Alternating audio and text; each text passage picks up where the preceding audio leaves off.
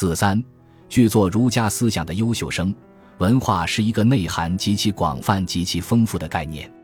我想仅就中国文化中的思想现象，而且主要是关于国家、民族、民主和知识分子们以及古代文人们与权力、权势关系的某些思想现象，向诸位汇报我自己的一点浅薄之见。夏朝是中国历史上第一个传说和古人追溯之中的朝代，始于公元前二零七零年。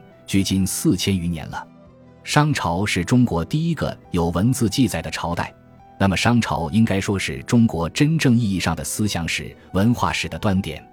其后一概思想现象皆由此端点发散而存。到了公元前五百年左右，就应该是春秋战国时代了，那是一个大动荡、大改组的历史阶段，统治权分分合合，合合分分。可谓波澜动魄，时时惊心。也许正是因为那样一种局面，促使和刺激中国古代的思想者们积极能动的思考统一与统治的谋略。他们相互辩论，取长补短，力争使各自的思想更加系统、成熟，具有说服力。那是中国古代思想者们自发贡献思想力的现象。后人用诸子百家来形容。而孔子当之无愧地成为那一时期的思想家。以当时而谈，孔子们的思想确乎是博大精深的。政治、军事、经济、民生、文化、风俗、人和自然、家庭、人以及自身的关系，如生老病死，我们古代的思想家们当时都想到了。我们的古代思想家们是特别重视思想美感的。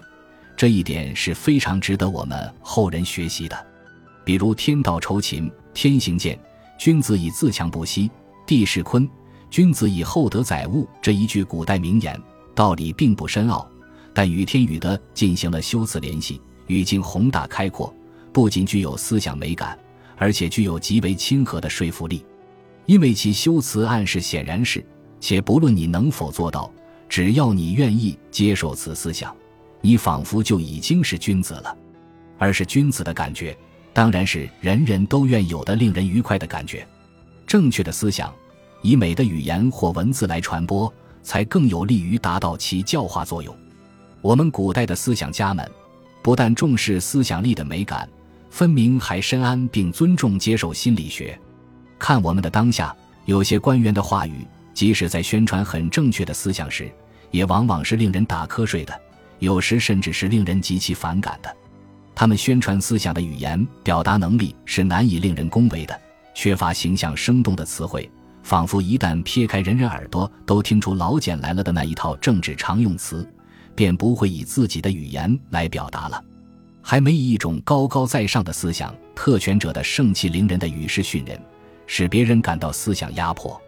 我认为，他们尤其应该向我们古代的思想家们学习。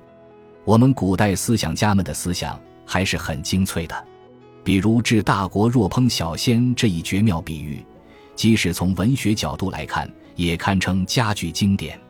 苛政猛于虎，则一针见血。曾经有一段时间，简单粗鄙的思想方式特别流行，比如“不破不立，破字当头，立在其中”。应该说这句话的本意是不错的，但“破”字。无论在古代还是当代，都更应该是一个包含智慧性的动词才对，是指尽量采取智慧性的主动态度。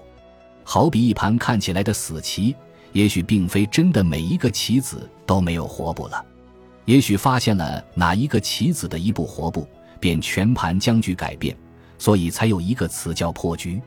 在做文章方面叫破题，数学几何里叫破解，而在某些人士那里。破的意思似乎便是彻底破坏掉，以摧毁为能事。我个人认为，传导性的思想力难免更是思想冲动力，思想冲动力也是浮躁之思想力。目的纵然达到，代价往往巨大。中国古代思想家们在方法和目的之关系方面是很重视代价大小的。我觉得中国古代思想家们的思想遗产有如下特征。一、农耕时代以农为纲的思想；二、渴望明君贤主的抱负寄托思想；三、求稳易变的保守主义思想。这里指的是后来成为历朝历代主流思想的儒家思想。法家思想现象另当别论。四、道德理想主义思想。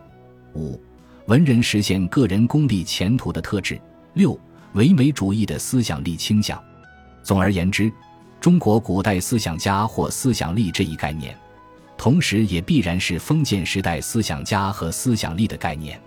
既然是封建时代的，再博大再精深，那也必然具有封建时代的杂质，存在有服务于封建秩序的主观性。所以，我个人绝不是所谓传统文化思想的崇拜者。中国古代思想家们之思想的一大兴趣点，往往更在于为帝王老师，这是我不崇拜的主要原因。好为帝王老师，难以做到在思想立场上不基本站在帝王者们一边。当然，站在帝王身侧的一种思想立场，也往往贡献出有益于国泰民安的思想。比如孔子说：“大道之行也，天下为公，选贤与能。”讲善修睦，这样的思想，帝王们若不爱听，其实等于自言自语。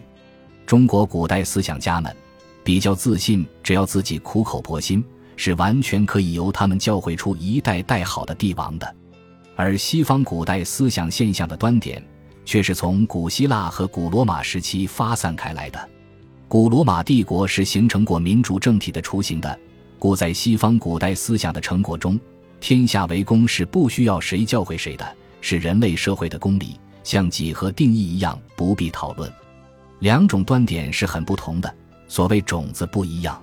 帝王统治不可能完全不依靠思想力，儒家思想乃是帝王们唯一明智选择的思想力，所以他们经常对儒家思想表现出半真半假的礼遇和倚重，这就形成一种王权对社会思想的暗示。于是，后来的中国知识分子或曰中国文人，越来越丧失了思想能动力，代代习成的争当儒家思想的优秀生，做不做帝王老师都不重要了，能否进入服官正的序列变得唯一重要了。当前，儒家文化似乎渐热，对此我是心存忧虑的。在二十一世纪，对于一个正在全面崛起的泱泱大国，当代思想力并未见怎样的发达。却一味转过身去，从古代封建思想家们那儿去翻找思想残片，这是极耐人寻味的。而如此一种当代中国的思想现象，究竟说明了些什么？我还没想清楚，待想清楚了再做汇报。本集播放完毕，感谢您的收听，喜欢请订阅加关注，主页有更多精彩内容。